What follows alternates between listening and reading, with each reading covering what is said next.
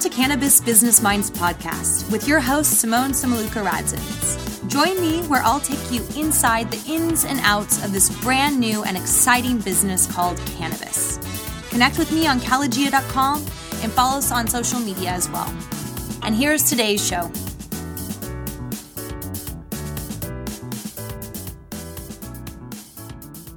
Welcome back to another season of Cannabis Business Minds. This is the fourth season, and thanks for bearing with me for what seemed to me minutes, but was a year uh, without the last podcast. And, you know, so much has happened within that last year. You know, personally, I'm sure all of you have very many things that, you know, have gone on in your career and your lives and um, would love to know about them. And you know, business wise in the cannabis industry, we have seen some incredible growth.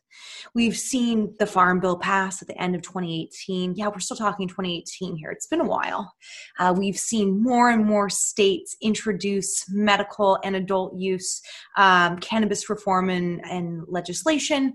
We saw Illinois at the beginning of 2020 open its first uh, first week of adult use medical sales with hitting oh, close to 20 million um, in revenue surpassing much of um, much of the other states that have legalized right? And so we continue to see movement and evolution into the cannabis industry. And that evolution and movement is so fascinating right? We are seeing this growth and we are seeing in california in other states that have legalized this struggle that is happening at the same time as this perceived growth. And we forget because in 25 in 2025 we're expected to see about 30 excuse me 30 billion of a market industry. That's significant. And I'll go double check myself because it seems that significant, right? And we're seeing this massive growth. And with that massive growth comes consumption. And with that massive consumption, yes comes dollars into people's pocketbooks but because there's such massive consumption and packaging in the cannabis industry is a requirement by you know regulation and not just you know this cute little packaging we're talking child resistant child proof almost nobody can open it type of packaging we're seeing the environment the environmental impact of cannabis really start impacting the environment and so we think about conscious decisions as consumers. Where will we be buying this? How will this impact not only myself, but the world? And the next guests that we have are two business owners. It's a family run business based in Southern California. They've been running their business since 2013 and they have the mission to smoke the ocean clean. And we're going to talk about on this podcast podcast episode really what does that mean? How can they do this? And what are the impacts right now of packaging and plastic into our environment? And if you haven't read anything, make sure that you head on over to uh, Cannabis Business Minds because I've got a lot of statistics to show you. And we'll talk about them on the podcast, but we have to make better decisions as consumers. We have to make better decisions as business owners of what we're doing and how that impacts the environment. And so please stay tuned for this episode of Cannabis Business Minds because we're going to talk about the environment. We're going to talk about packaging. We're going to talk about this business and their entrepreneurial story behind it. And of course, we couldn't not talk about California because we've seen this crazy state go from uh, you know no regulation to full regulation and now we're almost three years into it, and we're going to talk about that impact that it's had on this business. So stay tuned. Super excited that you are joining Cannabis Business Minds. So this is, I think, you know, what really caught my eye was back in November, I got some release from Alec about um, the ribbons and how much like between november and december how much ribbon is used and how that really impacts the the environment. Sure. and i had ne- i was in la for a long time and working in the cannabis space down there but i never had heard of um, your brand or your company before.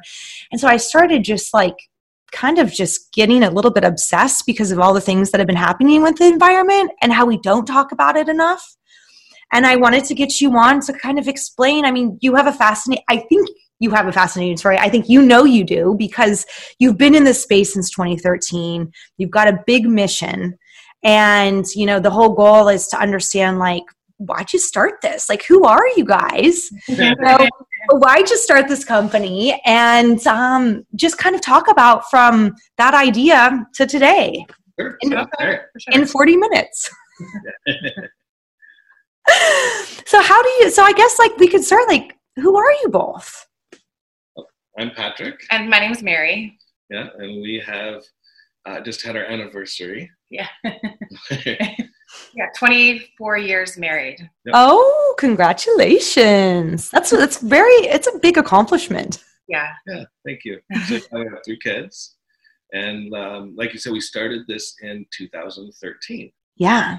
Um, we actually at that time um, didn't have a lot of money. We were being uh, evicted from our our place, and we started into uh, the cannabis industry. We started making edibles um, and selling them in 2013, just because it was something that we could do to Mhm. make money. And lo and behold, everybody loved Mary's Caramel. right? Real Yeah. big hit. The dispensaries loved them, the patients loved them, and everyone loved the caramels that she made. So that's kind of how we got Yeah. started doing it. Really? And And then he would go out and sell them.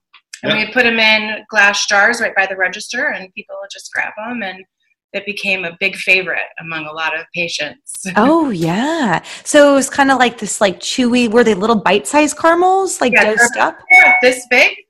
And they Probably were, like two bites. yeah. Yeah. Two bite caramels. I can do it in one bite. For most people, it'll probably take you two bites. Yeah. And then this was, I mean, because this is 2013, so it's before all of the true regulation. So you'd have kind of the flexibility of figuring out, you know, different types of collectives to be in and really talking to patients a lot more. Sure, and there was a lot of mom and pops in the industry. Yeah. Because you could just make a product in your kitchen Yeah. and, And then just wrap it at your dining room table and Yeah. go out and start selling it. It was Yeah. Um, cottage industry like that at that time. Oh, And yeah. they- I, The candies were 120 milligrams. oh, my. that helped a lot of people. Oh, my gosh. I think I would have been like, Yeah. That's probably why they were so popular. yeah, probably. totally. I remember I had, it was probably like 2014, 2015, somebody made some cool Cheetos. And it was just like the, Yeah, yes. And so like the evolution of that of the products is just so interesting especially like with the compliance coming you know in and more kind of robust and requiring a lot of kind of changes. So so 2013 you kind of dip your toes in cannabis. And because you'd been working on you'd been doing a lot of kind of philanthropy though as well right in your former in your former life helping a lot of people on skid row and doing all of that and i read somewhere that that's kind of also where you recognize that cannabis was helping a lot of people Yeah, definitely. Sure, sure. And uh, yeah, that's exactly that's what what had happened. Um, we um, were working on Skid Row. We were there what seven or eight years, something like that. Um, and then we had a shelter that housed uh, 70 men and 30 women. mm-hmm. Um, but then there were issues with structural issues um, with the building from um, prior earthquakes or cracks in the foundation. So the city said the building could be used for warehouse purposes, but you couldn't have people living there because it was actually structurally un, um, unfit. And we weren't able to find another building that was within the zone. So we found ourselves sort of after seven years of working with this with no job and Yeah. and Yeah. no money because we gave all our money to the to you know help the homeless. So everything we, we were nonprofits, everything that Yeah. came right back. So, Yeah. so we got no money, and then we decided um, cannabis was such a good fit for us because we figured we could do something and and make money and at the same time help people. yes We were interested in helping people. Before we went to Skid Row, um, we ran a daycare for um, low income and disabled kids in Detroit. oh wow We went to Skid Row, so we always wanted to do something to help Yeah, the always. and Yeah. again, we thought cannabis was a great way to do it because we could um, generate an income for ourselves and at the same time be doing something that's good that's helping people. oh yeah oh i think it, i mean it, if especially if you're an entrepreneur you want to have that passion that it's not just dollar bills coming in like you want to see something Sure. you know, s- some aspect of passion. So you start this idea. So could you walk us through just a little bit about, you know, coming up with the caramel 2013 you're like okay let's do this like how was that like first year or two it was crazy i would be up like all hours of the night making these caramels and you have to wrap them in wax paper and then wrap them with a sticker so everything had to be done twice mm-hmm. and all these orders it was crazy. Samples we were able to give really away uh, yeah. 30 milligram samples uh, and we for 420 and we'd be up for like two days straight. Like it was crazy. It's fun. Oh my gosh that's so crazy. Yeah i mean it was the wild west then. It really was. So i mean for you guys was the was it kind of just building and building and building on that? So getting kind of your kind of systems dialed in and helping more people like each year was how did the company kind of evolve year on year before like i guess before regulation hits yeah before regulation so our caramels were a big hit so we had um, business in a lot of different dispensaries mm-hmm. we just kept on adding on more products as we made connections in the industry and through friends of ours so we started selling concentrates mm-hmm. uh, then we started with uh, the vape pens so now we had three different products we had concentrates uh, shatters uh, vape pens and caramels all at the same time. So we kind of developed our own little um, portfolio through our network of friends and yeah. people we knew in the industry. And um, we had friends who made concentrates, we had friends who made vape pens, and just kind of all worked together to. Uh, um, and then we worked to try to bring the brands into the dispensaries to mm-hmm. do sales, to do yeah. The branding, the marketing, and that's kind of uh, our forte. Yeah. And then when so when did the concept of like when did you kind of get attuned to the ocean and just kind of changing I guess not changing the mission, maybe speaking the mission about um, wanting to kind of help with ocean like our oceans and the environment like how's that kind when, when did that start playing in so that kind of evolved um, over time and it kind of evolved with the uh, legal market and the okay. regulations with the legal market. So our brand, um, we had a vape pen brand called Ocean mm-hmm. in uh, the medical market. Um, and we named it Ocean just because we love the ocean. Love like, we love the ocean. We came out for, uh, to California from Detroit the first time. I remember mm. we went down to the ocean and Mary saw the ocean for the first time and she actually started crying because it was like just overwhelming. just, so like, beautiful. Like, such a beautiful, yeah. mm-hmm. Um, so strong. We love, love the ocean, but then they with the compliance, yeah, um, or the legalization and stuff like that, there became a lot more compliance and regu- regulation issues. So the packaging became more cumbersome because you needed something that was child resistant, you needed yeah. something that was tamper evident. Mm-hmm. Most mm-hmm. things, there's a lot of information that has to go on the package. And all that stuff's great stuff because it helps protect people, helps keep people safe. You know what you're buying, especially with the uh, vape crisis that have gone on recently. You want something that's tamper evident and you know what you're getting. So that's all good stuff. But what it does is it creates um, a lot of waste in the industry. And the first packaging was was so big and cumbersome. we had to fit everything on it. We were like, man, this is ridiculous. Uh, and that's kind of how it evolved. Um, and um, just looking for um, creative ways that we could be mm-hmm. compliant with the regulations, um, but at the same time not adding to this huge waste problem in the cannabis industry. Uh, and a lot of people in the cannabis industry, I mean, it's a known thing. It's a big waste problem. There's oh, yeah. so many regulations and boxes and jars and caps and and child resistant tubes and these tubes and labeling requirements. It creates a lot of waste.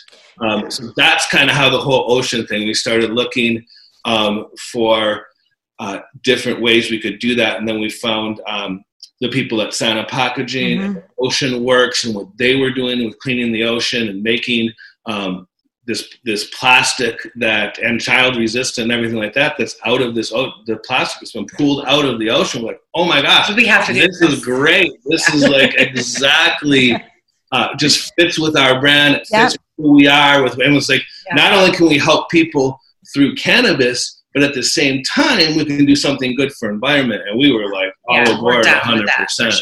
Yes. Well, I so I started doing all this research. I mean, like after I got that press release, and then I was like, okay, I need to l- just learn a little bit more because last year I feel like that's when the world like acknowledged a little bit louder, like, hey, we've got an environmental crisis, like a problem. And I was just, I mean, I think there's such a big misconception about plastic in general. Like, oh, I'm recycling my water bottle and that's really great. And I just put it in my recycling bin and it's like going to be just recycled into something. And even like on your website, it seems like you guys are pretty attuned to it. It's like, I got one stat from your site 95% of the plastic that is used is a one time use. Yeah, it's true. It's crazy. It's so crazy. And then what's interesting, I'm just curious, you know, with Sana and the packaging and kind of what your thoughts are, is that I also found out that plastic is, if you're just creating it, it's created out of uh, fossil fuels. Oh, that's right. Yeah. Right. But what you guys are doing is like you're repurposing the actual plastic, which obviously is the best way to do it. But it's it's more costly, and I feel like that's maybe why other businesses don't do it. Hundred percent. Yeah, 100%. Yeah. Yeah, and we, you know, we don't care. we would rather do something No, you can't. I think that's the point, right? Like, charge more than uh, you know if you go in. Ours is the same price as something that doesn't use the Yep. other, every other brand. But if we can do good, even if we make a little bit less, it's, it's That's our commitment. Yeah. yes. Yeah. Well, and I think I, I mean, I look at your company as a way that companies need to start thinking, right? Like, I mean, also on your on your site, by 2050, if we don't do anything, we're going to have more plastic in the oceans than fish. That's crazy, right? It's like yes, it's like you you say the statistic, and then you're like, whoa, like that's just really, really depressing. There's there's the amount of plastic that's dumped into the ocean. It's like a, a whole garbage truck filled with plastic every minute. There's so much, and it's like it's a very abundant resource, and we need to all start really thinking about this and utilizing this resource that we have. hmm Have you guys done, you know, being involved um, in the industry for such a long time? Have you, you know, Patrick, I saw you in an interview or read an interview about the vape crisis. So I definitely want to talk about that. But are you involved in lobbying? Like, have you just about packaging? And I was just even thinking before I got you on, like, are there any discussions about giving credit to cannabis businesses that are doing, you know, packaging like you are? At the state level, you know what I mean? I haven't really thought about that. yeah, I haven't thought about that either. But yeah, that would be great. Um, we're not really involved in any um, lobbying efforts at this Yeah. point. Yeah. But that's something that we like to get into. Um, the whole switch from the medical to, Yes. uh, to to the recreational market has been uh, extremely busy. So we've been uh, just trying to navigate the, the whole that whole seas. oh my god well talk to me about it because you know so i guess just to recap i've always done most, most of my stuff about california but just to recap for listeners so 2018 is when both medical and adult use in california really the implementation of the regulation started california has local and state licensing and there's a crippling tax for cultivators as well as dispensaries. And so it's originally i mean the system was set up unfortunately to not be successful at first i think right? And so businesses like i think about you guys i'm like how are you doing it? Like this is such a you're you're going uphill. Yeah. Yeah. right? And so how what kind of you know not to complain like not complaining but like what how are you guys doing like how is that like you're you must be so busy like talk to us about this yeah, yeah, for sure. Um, yeah, we just keep going. We're not to Yeah, give yeah. up. No, we're not giving up. we just not stopping. We just keep going. One of the most important things, if you just don't give up and you keep going and keep going, you finally get there. yeah We just say, you know, if we can uh, just take one step forward every day, a year from now we'll be 365 steps forward. Yeah. And instead of trying to do, um, you know, become the biggest brand in California Mhm. overnight, we're just focused on just keep going and keep going and keep going and keep going, and you know, navigating all of the different obstacles um, as they come. yeah So a lot of the things, one of the things that's been really difficult though is, uh, especially in the LA area, hmm the um, not regulating the illicit market. So there's a lot of illicit shops out there, and a lot of the consumers still they don't know. A lot of times you go into the shops, they look just like Yeah. a legal shop that's down the street, and people will go in and buy stuff, and they don't even know Yeah. Uh, all they think- know well, is it's, it's, a, it's a weed yeah, store, and I can go in, and it's cheaper. so you know it, I got to be So- legal, right? So yeah, that's been a big problem. It's hurt a lot of the dispensaries. Mhm. And in turn, it hurts a lot of the brands and stuff like that. So Mhm. our business has mostly been focused in LA. Um, Oh, okay. outlying areas around, you know, a little bit in Orange County and the IE and San Diego and stuff like that. But most of our focus was in LA. Um, back when we were doing medical, um, there were so many shops in LA. We had all the business we needed right there. I mean, we just, you know, we were Mhm. just the same thing. You know, we couldn't. We were just kept kept growing slowly, um, but we didn't need to go to Northern California stuff like that. So we are um, making a big push to go statewide at this point too. Oh, okay. So that'll Yeah. help, help us a lot. So we've been uh, spending a lot of time really um, focusing on getting the distribution networks and sales channels and Mhm. materials and all that stuff for the rest of California. Yeah. We, you know, ninety percent of our business right now is is in LA. So Yeah. that's kind of hurt us more than some of the other brands who may have been more spread out across the state. Um, because, uh, like I said, LA's been really lax on getting uh, the illicit shops or the illegal shops. Yeah. So, and it's interesting i mean there's like so many things i'm like okay we have to talk a little bit more about this. But if we could just like focus on illicit for a moment i mean it's true. You go into a shop as a consumer and you don't you might not know. And then you go into and then there's like a whole distribution network right? I mean there's a illicit supply chain that's happening. And you know consumers are unaware. I think you just you nailed it on the head. What is I mean, do you think it's just enforcement that needs to happen? Or what do you think is the solution? And is that solution, I guess, yeah, what is the solution and who, I think we know who's responsible to kind of perform the solution, but, you know, what can we be doing collectively to, to change that? um, I think it's probably enforcement and education. Yeah. um, because it is uh, it, it is true that a lot of the products that you would get in the illicit shops, you don't know what the the pesticides or chemicals that have been used. You don't know what's in your vape cart. Uh, you don't know what's in your edibles. Um, Yeah. They're just not tested. So even though it's been difficult and coming from both worlds, we see that the um, recreational and the whole legal market being a good thing because it really makes it a lot more safe for the consumer.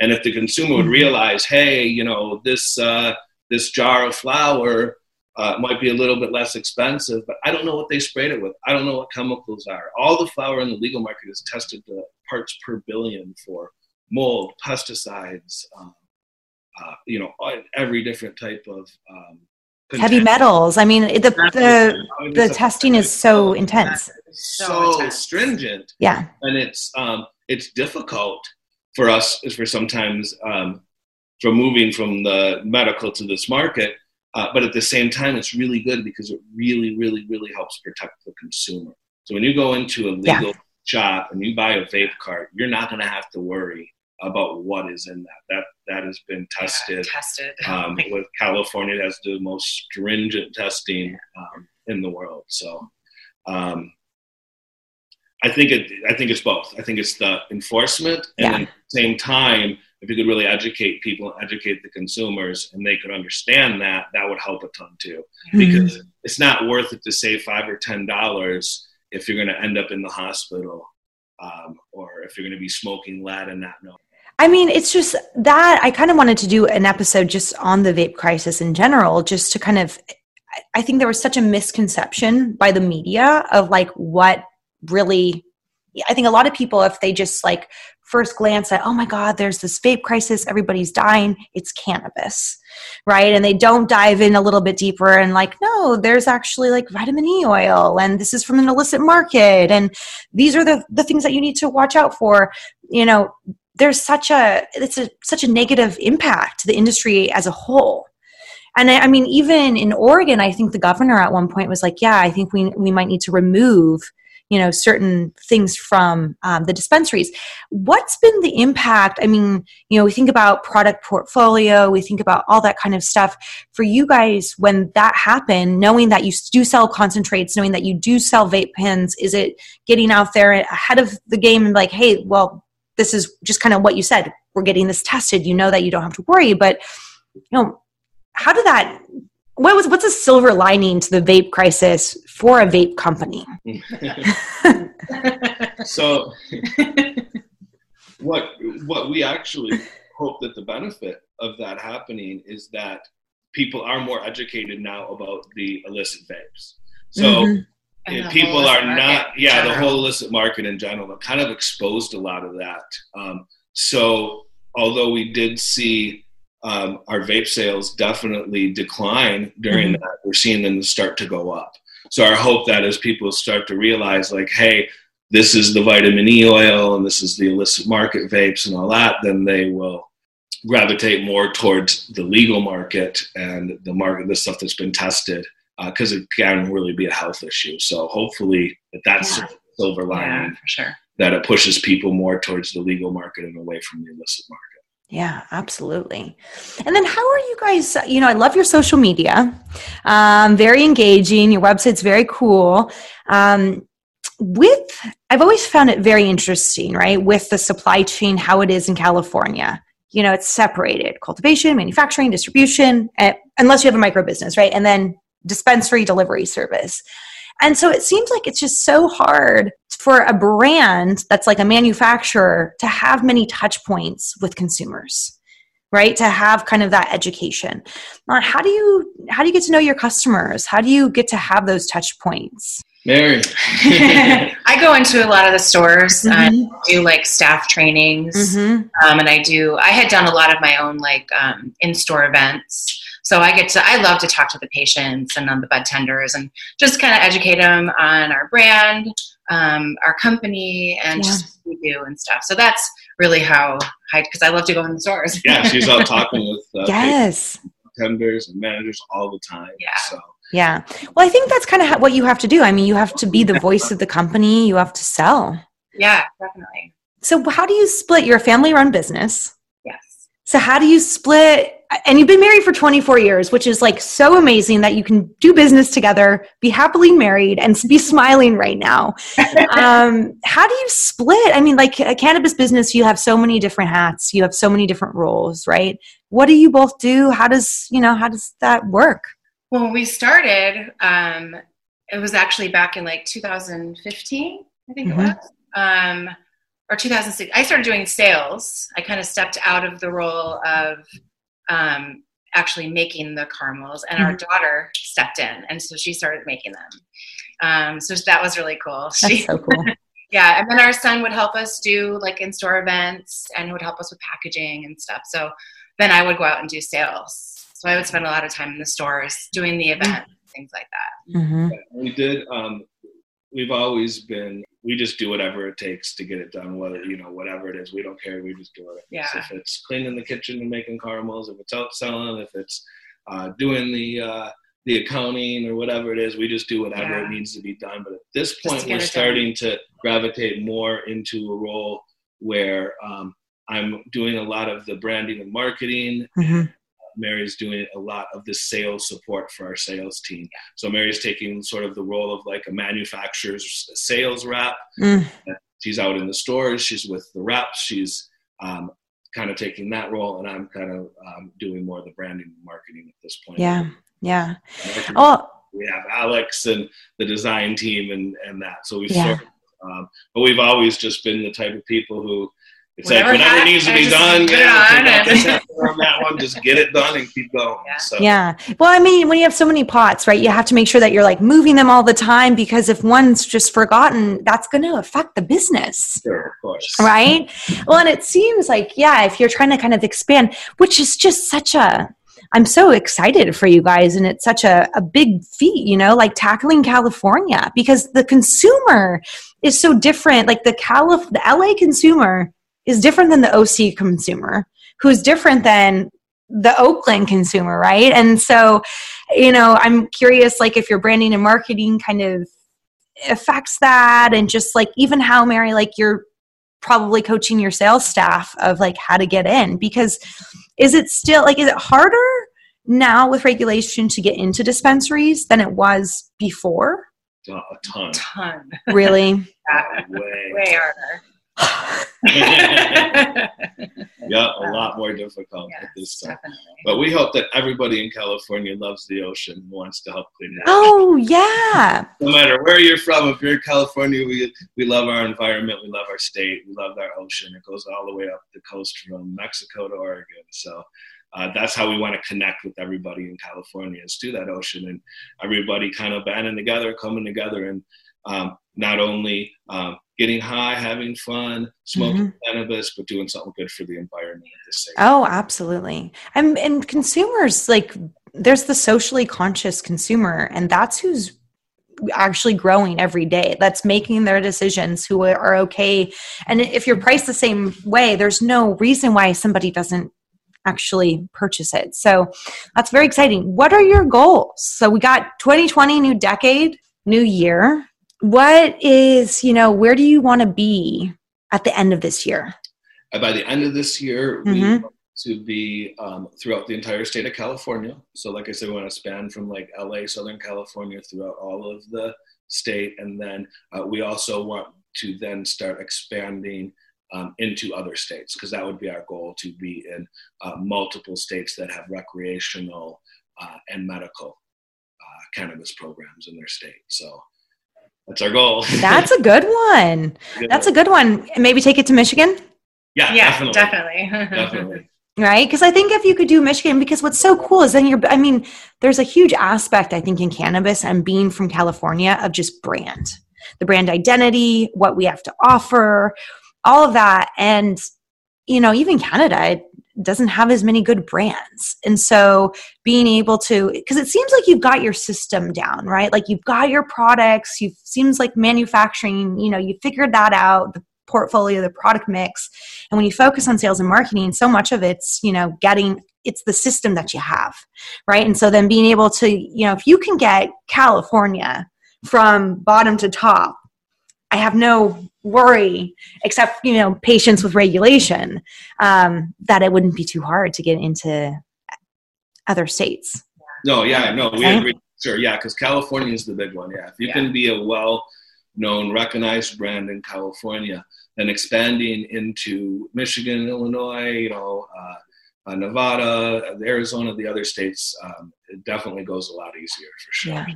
So that's why we're kind of focused on uh, California first, is one step at a time. Yeah. So Yeah, because it's resources, right? Because when you're small, you have to really focus. You have to prioritize on, like, of course, like my like the whole goal is like everyone in the world needs to know about it. But you have to like, like you said, I love the quote, like just take those baby steps, and then in one year you're 365 steps, right? Like you have to take those um, those little bits.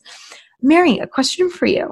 Okay. You're at the dispensaries, you're talking to consumers. Like, what have you noticed? Like, any trends that you've noticed from the last year or two? Um, there's just such uh, more of a, like a wide variety of people that you see coming into the stores. Really? Yeah. Like, you know, elderly people, like it's, you know, just people, soccer moms, like just really just it runs the whole gamut of like More who's women. coming in. Yeah, more women. Mm-hmm. Yeah, but it's really cool. Like I loved I've gone into dispensaries and it's I I went into this one in Orange County and there was a whole bus load of seniors that had come in. I don't, Wait, they got off the bus? yeah, the, I they coming to the dispensary, I love that. That's amazing. right? And people just using cannabis to you didn't see that before. no, though, no, no. Mm-mm. So that's really cool just to see like so many different types of people coming in Yeah. using cannabis and uh, helping them just to feel better. Tourists. Yeah. People, you've people from all over. All this- over all the over world, actually. And, yeah, Yeah. people coming in. That's pretty cool, especially if you could somehow like capture their information because that to me is like the one of the not easiest ways, but such a great way to kind of build brand awareness, right? Because if somebody's coming from, I mean, Canada, but like let's say Japan or something like that, clearly they can't take the cannabis back, but like just having that experience, then they go tell their friends, like, oh, I had the best time. Yeah, for sure. yeah, it's really cool. meeting all these hmm people. And then have you been to because of the event license? Like have what's it like right now? Like 2019, 2020. I mean, I guess we're one month in 2020, but I thought two really cool things that California had to offer was there's this event license where they did like um, kind of like outside lands like up in the bay area last year but like this whole kind of like cannabis thing that was not just like your high times cup but like this experience. Have you been to any of these or any thoughts or like any information that you've your consumers have been to or your partners have? Uh, the new ones are since the legal market we've been to the hall of flowers Yeah. how is that one So, So, cool. yeah, that was great. We That liked that really a lot. cool. Yeah. yeah very much we're very much impressed with the event with the people who put it on uh, it was a great event uh, one of the unique things about that event is the first day of the event is only for uh, buyers and dispensary uh, managers uh, Yeah. so i think each dispensary only gets a certain amount of tickets for the event that they can uh, send people to so um, it's very industry that's good the second day of the event everybody can come Yeah. really Yeah. Yeah. So- um, but yeah, no, that was a great event. It was really well put together. Um, and but that's the only one that we've been to so far yeah uh, since the legalization. And yeah then last we would go to like the High Times Cannabis Cup salons, and they Yeah, yeah. Up and yeah, all those, yeah. And they still have those, but I haven't been to um, any of the recent ones. Yeah.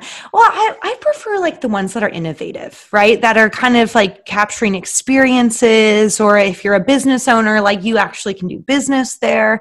Because some of the ones, like the ones in Vegas, like the bigger ones, they cater much more to the people that are new to cannabis. And I feel like a Hall of Flowers, like if you're in the supply chain, that's great because you can meet people that can help you in your business, right?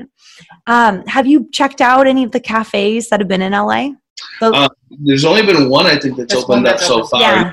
You haven't been We haven't there. been there you yet. there? No, well, I moved from LA to Portland for the last year. So it's been, I was, I came back to LA a few times in 2019, and then I'm moving to France in a week. Wow. yeah, I'm really excited. So, you know, interesting enough, like next time we connect, I'll have much more information about like the French and the European kind of cannabis scene, but it's definitely not where the US is at, but it's catching up in a very interesting way. Cool. That's a big move, right? That's It is. You know, to Portland. Yeah, that's a huge. That's great though. I'm excited. I'm excited. I was thinking, you know, at one point, how cool would it be to like, you know, help brands? Because I love tourism. I love international. So I was like, how could I get brands? Like at one point, I, it's not, it's not evolved enough, like the whole system um, there. But how could I get U.S. brands to Europe? And Wow. trying to figure out that because I think at one point it could be a very interesting niche, and I think it could help a lot of brands. So that's kind of one of my goals. awesome. Yeah. Eventually, I think the cannabis industry will go, um, you know, federally legal, and then even you know across the world where brands can, uh, you know, Right.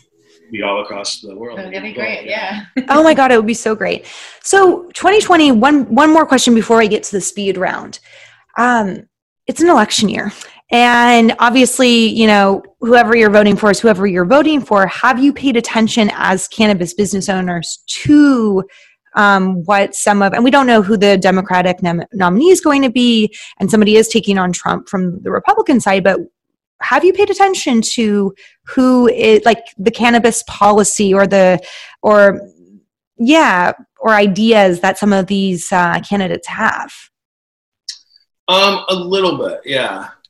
Um, and then, uh, but but not too much. It seems like most of the candidates seem to be pretty for Yeah. federal legalization.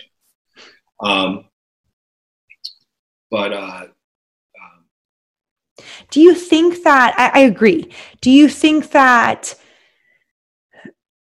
when do you think cannabis will be federally legal not like that when do you think cannabis will be federally legal in the U.S.? a lot of it depends on uh, the election. Right So yeah, I mean, um, but yeah, most most of the candidates or, or candidates seem to be pretty for federal legalization. Um, Joe Biden has seemed to have been the one who's like seemed to be the the least for that at least um, um, quickly. Um, but I guess it depends. I guess we have to see what happens in 2020. That Yeah. was after that happens, and you ask me the question, I have a better Yeah. answer. okay. Okay. No it's totally true because i mean we know the writing's on the wall. It's just i had always said i mean even 2016 i was like oh 2023 that was like my bet. I was like that's when it will become federally legal. Uh, I I don't know. I hope that it's around that time just because there's so many things that, you know, with 280E and just you can't travel across state lines and we're crippled by so many things because it's federally illegal, right? Banking, all that stuff. So I'm like, oh, what will the industry be? Huge. That's huge. Right? It's going to be huge when it happens. Are you still betting on 2023? Yeah. I mean, why not? No one's, I, I don't have any money on the table.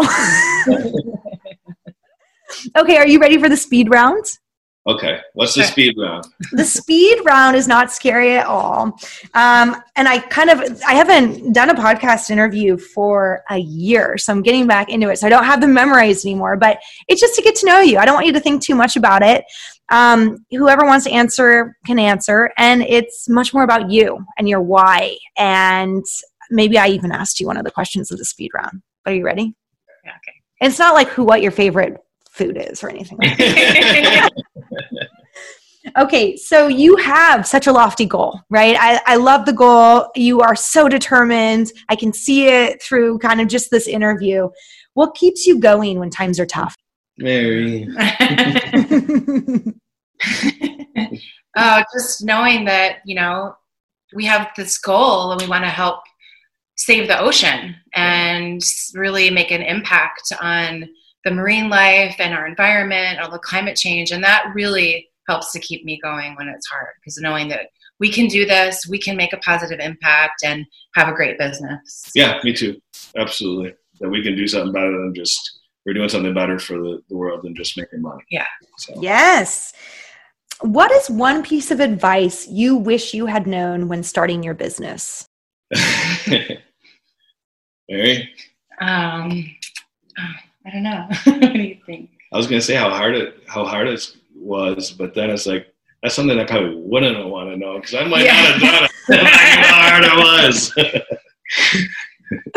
knowing that you know just to keep going like even though that's hard and I would say knowing how the how some of the legal market was going to ha- hash out. Um, nobody knew. Everyone was kind of just like, okay, we're going to kind of hedge our bets here, hedge our bets here, hedge our bets. Try to try to make it from the medical to the recreational, and uh, to know like 2020 how some of that was going to play it out. I might have Yeah. made some Yeah, decisions, but yeah. nobody knew. We just had to guess. hmm And then we talk about work life balance and entrepreneurs, it's hard for us to find.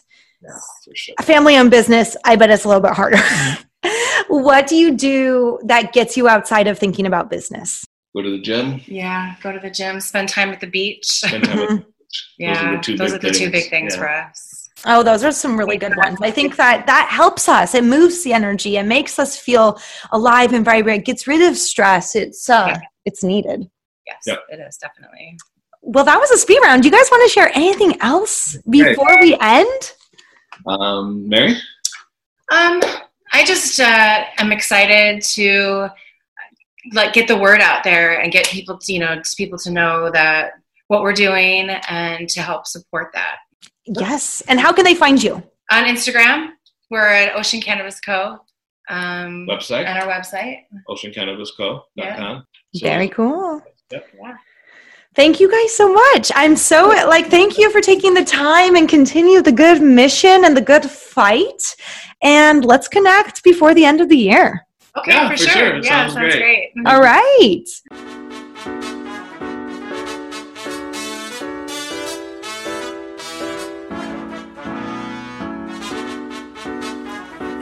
For listening to today's show. This is your host, Simone Samaluka Radzins of Kalogia.com. I hope that you find this episode entertaining and insightful. My goal is to educate all of you about this exciting business because knowledge is power. If you haven't already, head on over to Kalogia.com to connect with me and to meet other business leaders in the professional cannabis community. Also, if you like this, please go into iTunes and leave the Cannabis Business Minds podcast a five star review. See you next episode.